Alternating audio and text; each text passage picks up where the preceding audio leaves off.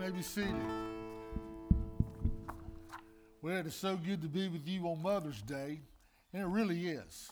Uh, like many of you, this is one of my favorite days of the whole church year, and uh, I like it for a ton of reasons. You know, the funny thing about it, when it comes to Mother's Day, there's not a, another word in the English language that quite hits the emotions like mom, mother. I mean, it really stirs the emotions in our heart. Uh, there's a lot of different stories, no doubt, in this room this morning. Uh, for most of us, the biblical, the biblical command to honor your mother and your father, that's you. And you love your mom and you have honored your mom and dad. And when you think of mom and dad, it is like, oh man, it's phenomenal. Lord of God.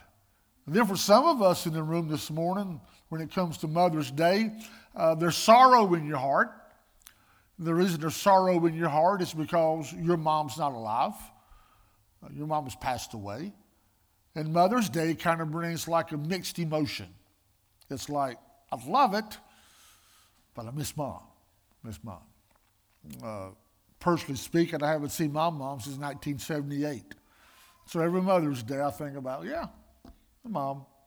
And I've learned as the years go by, you know, this sting's not what, what it used to be.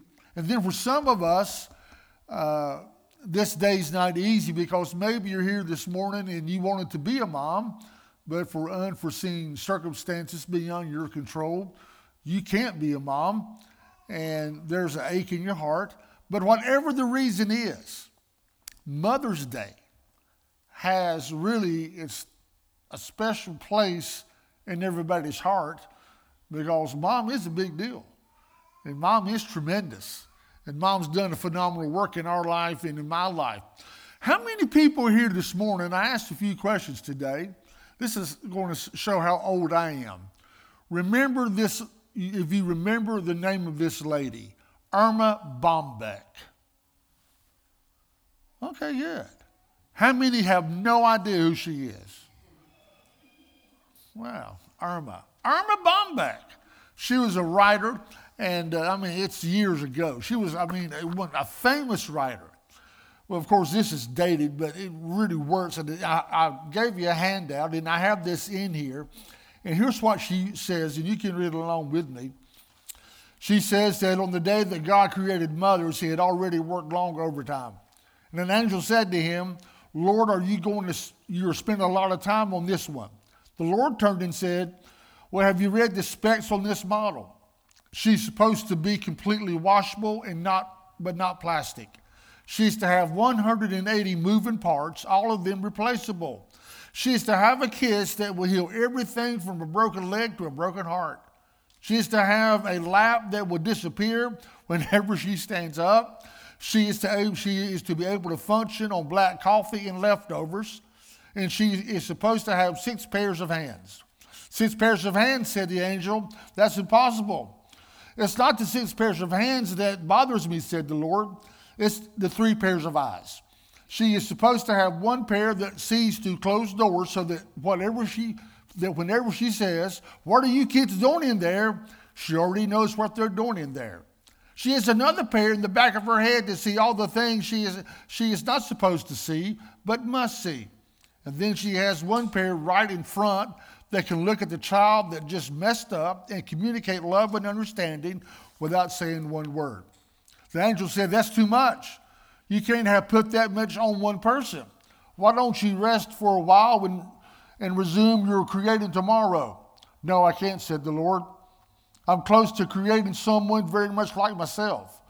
I've already come up with a person who can heal herself when she's sick, who can feed a family of six with, with one pound of hamburger, and can persuade a nine year old to take a shower.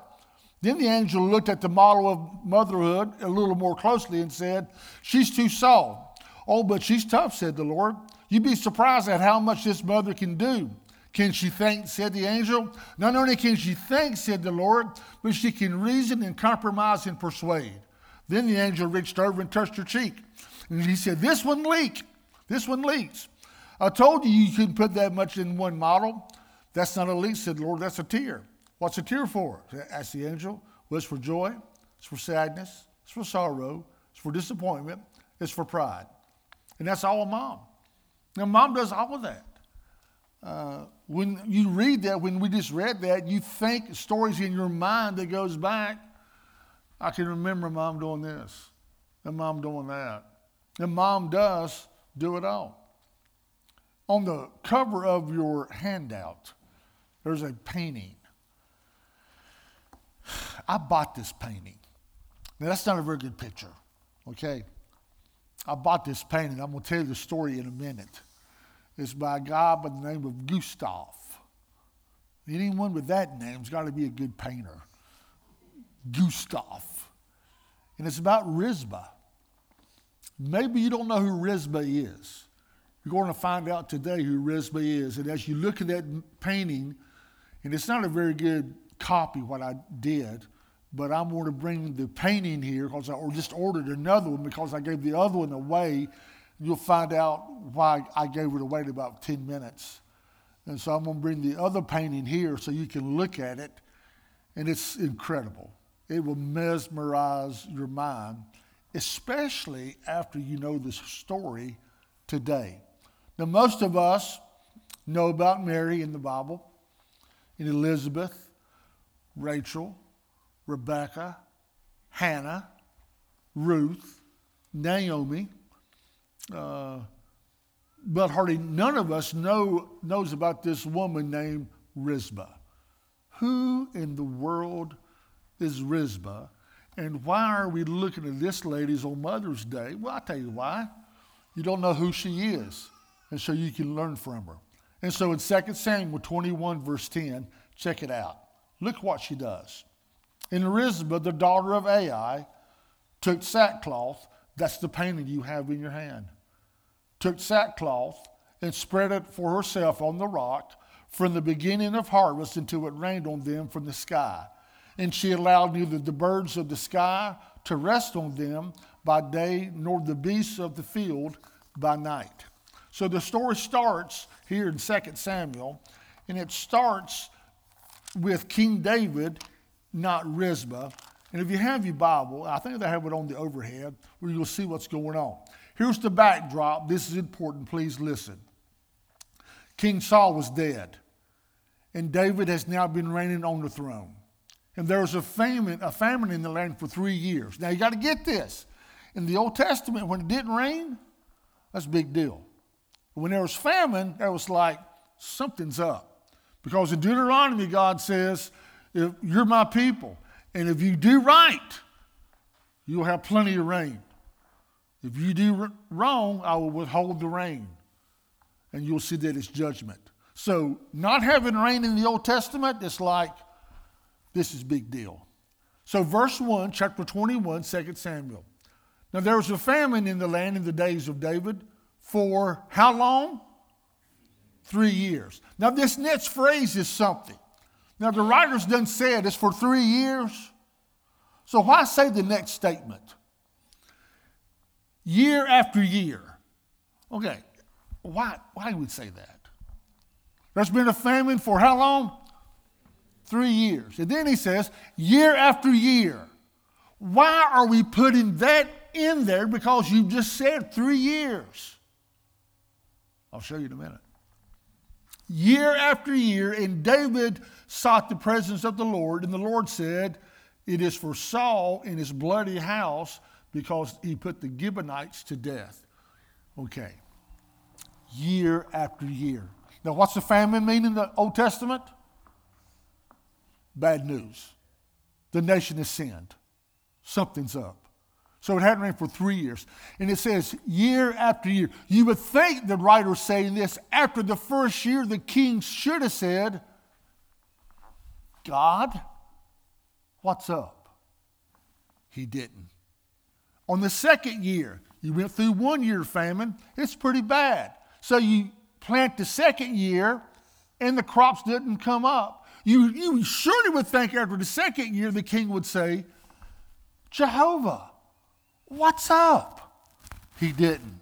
After the third year, it didn't rain. And finally, David said, God, what's up? The reason I bring this up is this reason for 2021. We just came through COVID 19. This time last year, everything was shut down, right? I went out to eat last night. Do you know how long we had to wait? An hour and a half. I thought, not last year. last year you couldn't go anywhere, and I could tell we're pretty much back to normal. Hour and a half. Now, here's the whole point. We just went through something that uh, generations don't go through for a hundred years.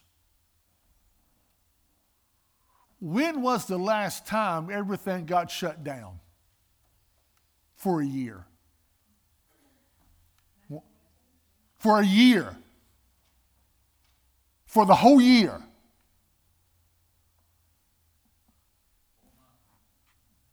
When? 1919. We got to go that far back. 1919. For the whole year. The Bible would say this God said, I hope you're trying to pay attention here. There's something going on. There's more going on than what you see going on. And I hope you don't go year after year after year and say, we're back to normal. We're not back to normal. And if you think we are, we're wrong. We just went through something that we hadn't gone through for close for a hundred years.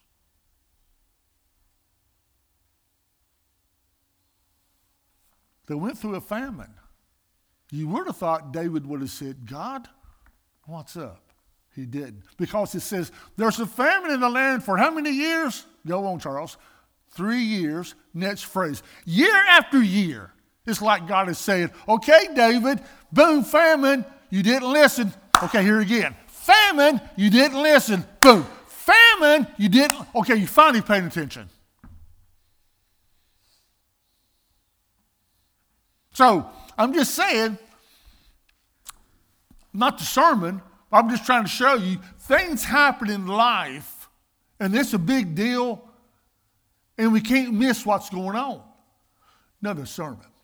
So here's what's happened the Gibeonites, whom Saul killed in Joshua's day, just get this story, had made a covenant. And the covenant with Israel was this you don't kill us.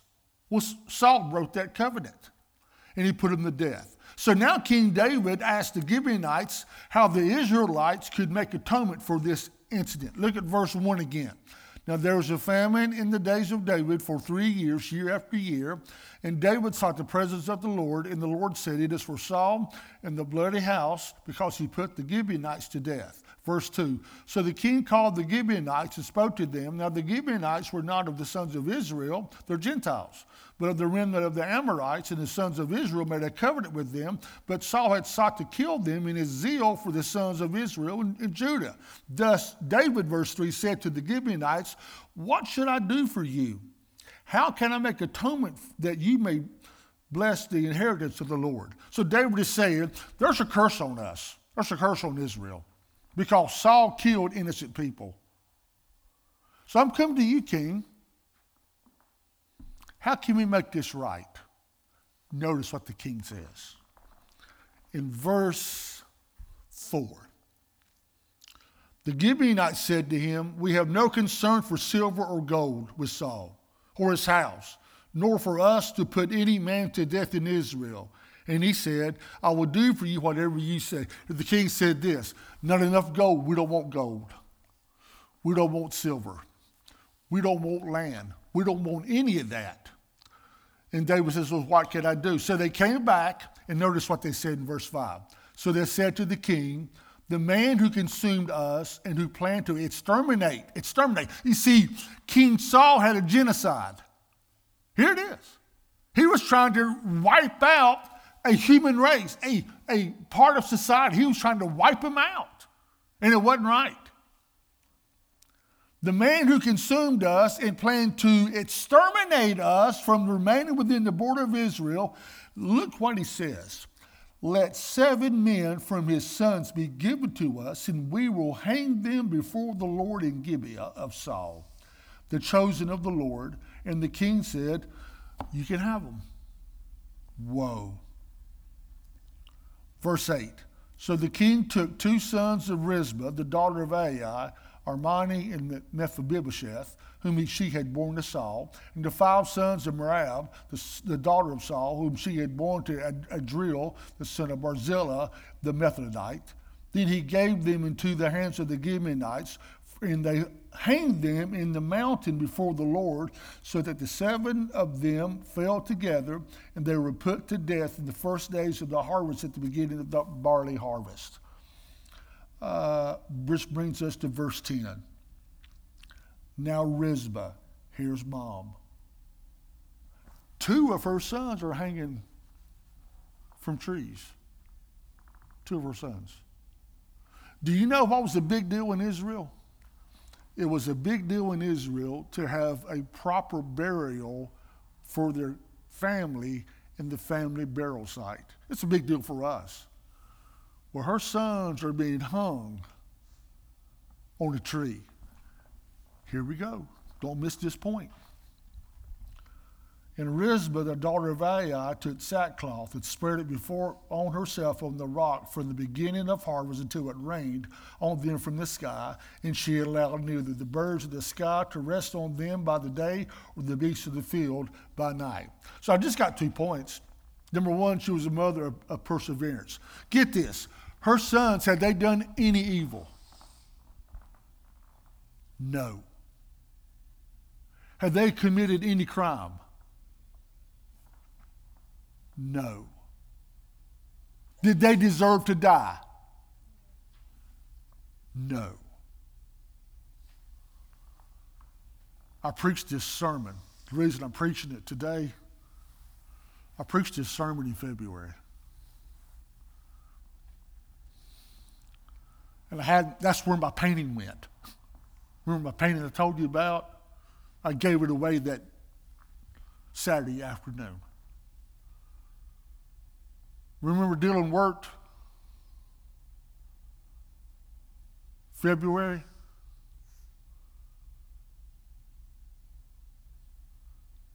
A boy, Dylan was in the wrong place at the wrong time, and the boy took a gun and shot Dylan. Boom, boom. Took a hatchet and attacked him and he died. They came to him and they said, Charles, will you do the funeral? And I'm thinking, here's a young boy who was shot to death. His body was put in a 55 gallon drum and hauled off and dumped in a river.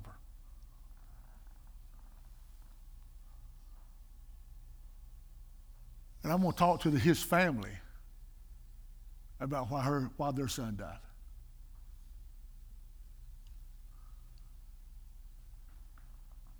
You know the amazing thing about the Bible? The Bible has an answer about for everything. And that day, for 30 minutes, I talked about Rizpah. And I had that painting up here. And I'm gonna, and what I'm going to tell them, I'm, I'm going to tell you, and have that painting up here. I said, here's, here's Rizpah. There it is. You see it. That's not a good painting you have on the front of your cover. Here's Rizpah. And that mom's sitting there. And she says, Charles, can I have that painting? I said, Yeah, you'd have it. She said, I'm Rizpah. I said, Yes, you are. My son did no evil, and he died an unjustly death. I'm Rizpah. Well, when you look at this, We see this right here. Rizpah was a concubine. Here's what a concubine means you have no rights. I mean, you can't do anything. Uh, you don't have any land, you don't have any power, you don't have any influence, you don't have any money. Um, and those who died under this sentence were not granted a burial. So that meant this if you died under this sentence, if you hung from a tree, do you know how you died? This is gruesome. The vultures and the wild animals took your body. So you're you're cursed. It says, cursed upon anyone who dies upon a tree. That's what happened to Jesus. It's an analogy also pointing to Jesus. Jesus died an innocent death. He did nothing wrong, right? It's amazing how the Bible lines stuff up and it backs up with Jesus. And so the, her boys, in fact, they're seven, but her, two of these are, are, hers. Her boys were not going to give, were not going to be given a burial, which meant this: the vultures would, well, you know, pluck at their skin. The wild animals would attack them, and that's how they died. Rizpah was what? A concubine, which meant what? She had no rights. In other words, I'm not going to bear your son. Rizpah said, Oh, yes, you are. And for three to four months, she put a sackcloth out on a rock. And for three to four months, she didn't leave that place. And she kept the wild birds away. And she kept the animals away. And she said, You're not going to treat my boys this way. Don't you think that when people walked by her, they thought, She's crazy?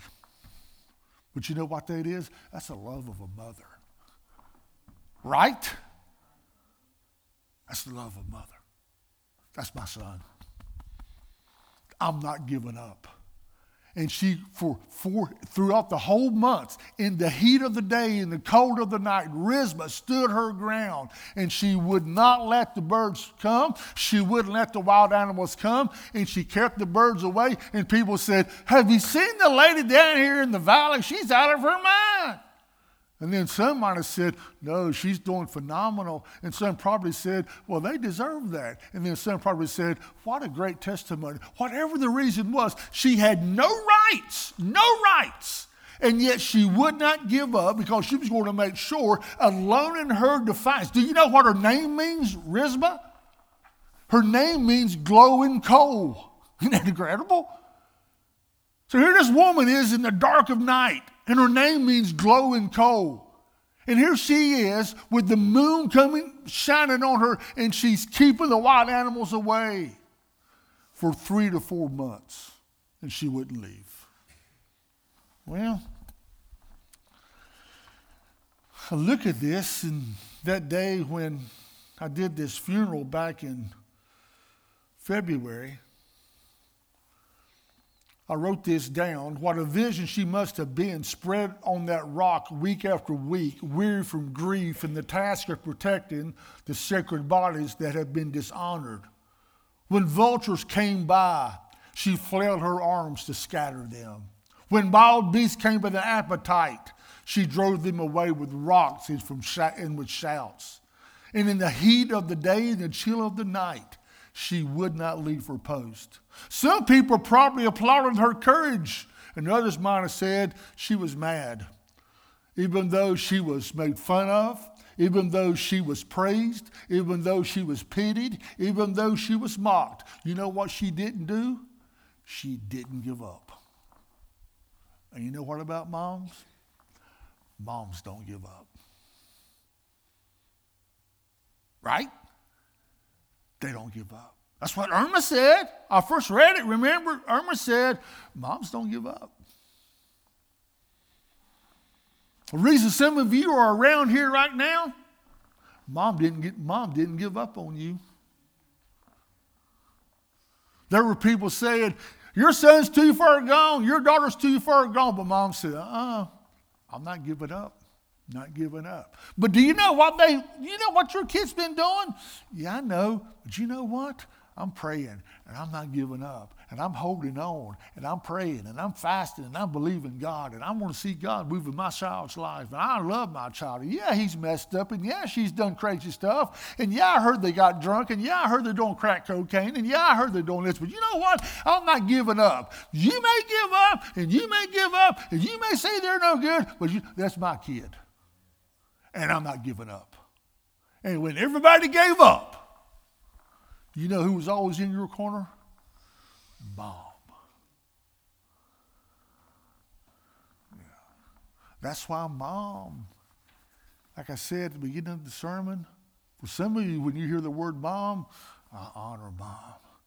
And for some, mom, Mother's Day, mom's not around, but the, thought, the thought's still there. Mom's real. So finally, this is what's amazing. Mom, uh, here's what I wrote down Rizpah is every mother who is grieved. She's every mother who has suffered the loss of a child. Rizpah is every mother who has learned how to forgive. Rizpah is the mother of every fallen soldier in Iran, in Afghanistan, and Iraq. Rizpah is the mother of every child who has died from starvation in Africa. And Rizpah is the mother in all of us. Rizpah. There she is in the front of the cover a painting by Gustav, keeping the vultures away, the wild animals away. You're going to bury my boy. He died unjustly. I have no rights. But you know what I do have? I got a voice, and I'm determined, and I'm not giving up. So, anyway, what I want to say here is uh, news finally got to David, right? Let's read on. Let's finish the story. I'm about done. 2 Samuel 21, verse 11. When it was told David that Rizpah, the daughter of Aiah, the concubine of Saul, what she had done, then David went and took the bones of Saul and the bones of Jonathan and his son and the men of Jabesh Gilead, and who had stolen them from the open square of Bethshan, where the Philistines had hanged them in the day the Philistines struck down the Saul in, in Gibeah. He brought up the bones of Saul, the bones of Jonathan, his son, from there, and there they gathered the bones of those who had been hanged. They buried the, bones of Saul and Jonathan, his son, in the country of Benjamin, and Zillah, in the grave of Kish, his father. And thus they did it all that the king had commanded, and all after God was moved by prayer for the land. And so basically, David said, Take the boys down, give them a, pro- a proper burial in the last part of verse 14, and God was pleased. Now, who's Rizpah? Rizpah is the mother who never gave up. The second point is pretty simple. It's the no brainer, really. Moms just love. Rizpah just loved. Uh, for some reason, maybe it's because I'm 59. Uh, you know, can I ask you a dumb question? I love asking dumb questions. Just do. Does the devil ever put thoughts in your mind? Like, I'm going to tell you something. I'm going to tell you something. This, this crazy thought. in fact, you may laugh at this thought. I think it's kind of funny. Mom died, my mom died when she was 59. She died on May 18th when I was 59. The devil's been telling me, I'm taking you out.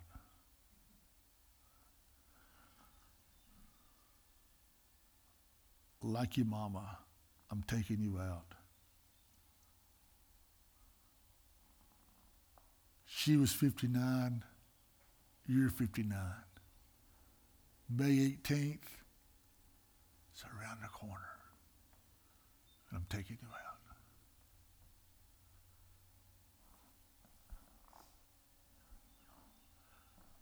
Which to me, I could care less. Because I'm ready. Amen. Death, glory to God. To live is great. To die is even better. I'm fine. That's no fear here. But I've been thinking about my mom a lot with Mother's Day because she died at 59 and I'm 59. And I know, I've told you the story about my mom. I was 16 when she died. My mom, no doubt, had the most impact on me than any person in my life. And I only knew her 16 years. And without a doubt, she had the most impact. I put a quote on Facebook last night. My mom used to tell me this on a regular basis Charles, life is one word. And she would say, What's that word, boy? And I heard it so much, I knew what the word was. And I said, Decisions. That's right. Life is decisions. And she said, What are you making in math? Making a D. Whose decision is that? That's mine. Is it the teacher's fault? Nope. Whose fault? Mine. Because it's whose decision? My decision. And she said, Charles, when you get older in your finances, in your relationships, in your family, in your walk with God, it's all one word decisions. If you want to stay bitter in life, whose decision is that? Whose is it? Whose is it? It's your decision. Right? You can't blame anybody else. So if you want to stay bitter, that's your decision. If you don't want to forgive people, whose decision is that? That's your decision. If you want to play with, if it wasn't for this, if it wasn't for that, that's my decision. But if I want to say, you know what? I choose to look for the good. I choose to praise God. I choose to give glory. I choose to have a good outlook on life. I choose to say amen. I choose to say I'm sorry. That's my decision. Life is one word decisions. Where's he learn that from? From a mom that had been messed up by sin and got healed by the power of God. Because for the first seven years of my life, my mom told me on a weekly basis, not about decisions, but she would say this to me I hate you.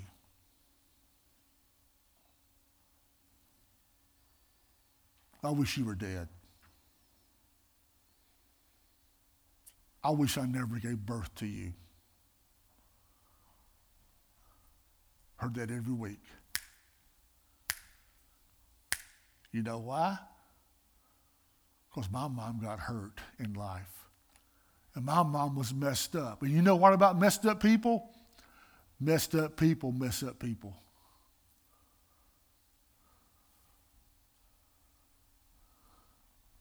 And my mom walked in Guilford Wesleyan Church in Greensboro in 1960. She had an affair and got pregnant, and she walked down the aisle of Guilford Wesleyan Church and the people said, What's wrong? She said, I'm pregnant. And they said,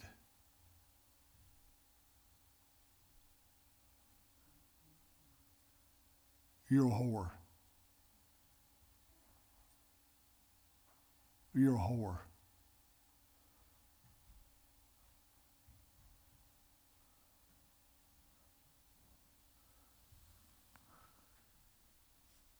People in the church can be the meanest people in the world. It's really bad when you got religion in your mean, isn't it?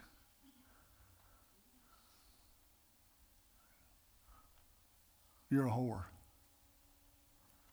And my mom got so mad at those people. Woo! She got mad. My mom was a full fledged choleric like I am. Dear God, she's a. And she got mad and she, she gave birth to me and she looked at me with disdain. Had no self esteem, stuttered like a madman. I didn't love myself, hated myself, failed first grade. That was because of it. All that stuff. Anyway, you know the story.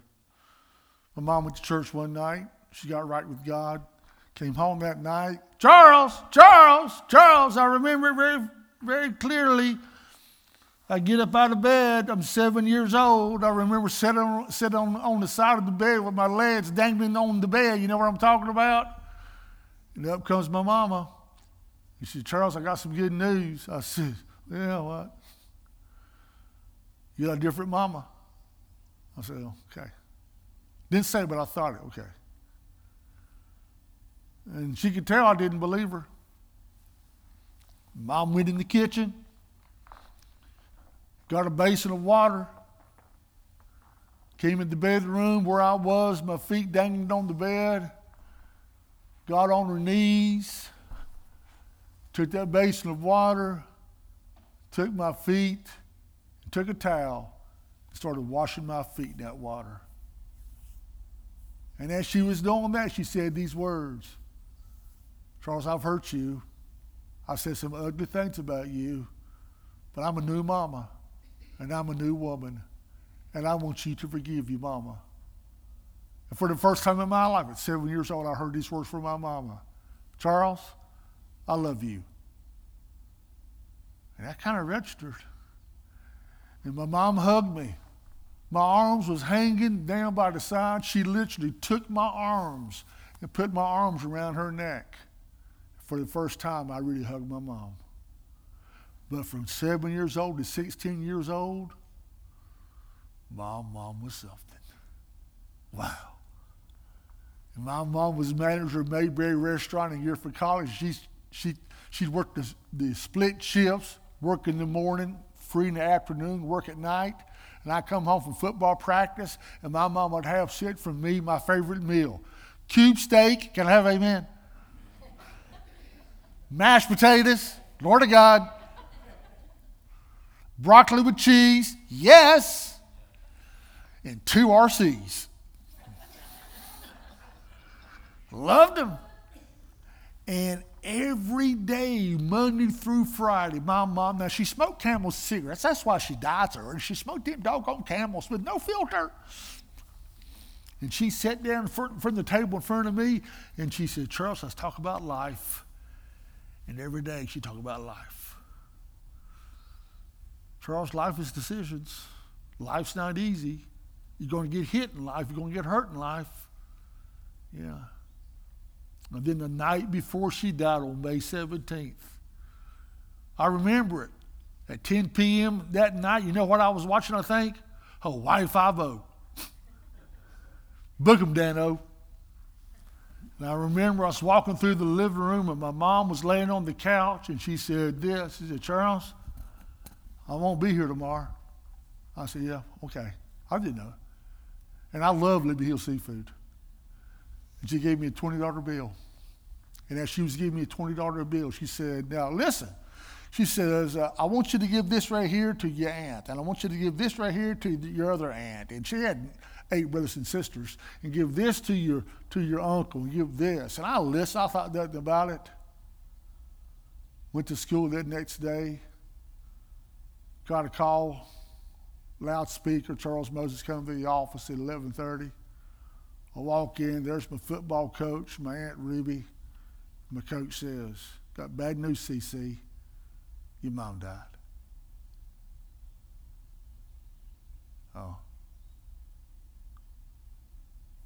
And I went home. Ambulance there, fire trucks there. I thought, man, what happened to my mom? massive heart attack. She died. This is not funny, but I think it's kind of funny. She died making up my bed. and there she was in the floor. Man, Anna called, Pennsylvania. Hello? This is when you had the old phone, you know. Hello? Charlie, we talk to your mama. Can't. Ah, put her on the phone. Can't. Mom's dead. Oh, you're crazy. No, she's dead. Hung up. Went in the bedroom where my mom lay. Remember it. Got on my knees, didn't know God. And I looked at her. And I said these words. Didn't have a didn't have a dad, no brother, no sister, just me. And I said, Why'd you leave me? What am I going to do?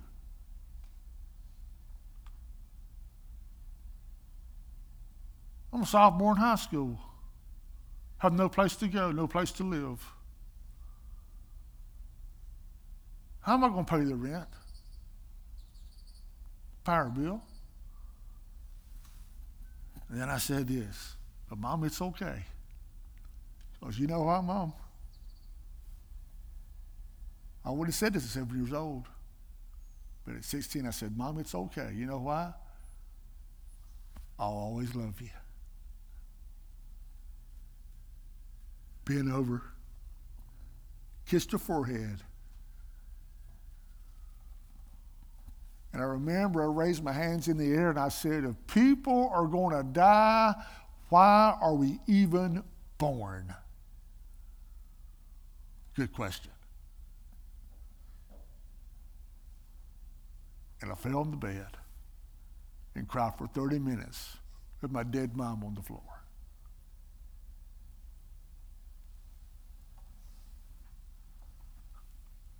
Years later, 1980, I gave my heart to God.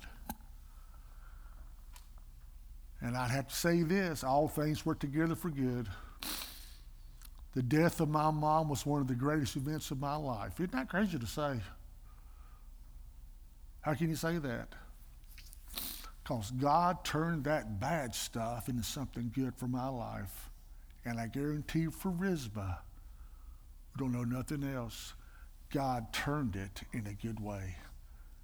He's that kind of God. Amen. So, this time last year was home with a mask on, afraid to move. But this year, here we are in 2021 with Jern with a back problem. And we're in the house of God, and we're celebrating mom. And mom, there's no one like you. No one like you. Irreplaceable. And you may feel like today, but if my, own, if my kids only acted that way, right? Well, sometimes they don't see. But don't worry. We have a God in heaven who's always on the lookout, and he'll take care of it. Amen. All right. Man, come on up. Father, in Jesus' name, Lord, Rizpah. Rizpah. What a name. I pray in Jesus' name the Lord people today would leave this place. First of all, we want to say thank you, Heavenly Father. Lord, I guess for the gift of being a mom. It's phenomenal. And uh, Lord of God.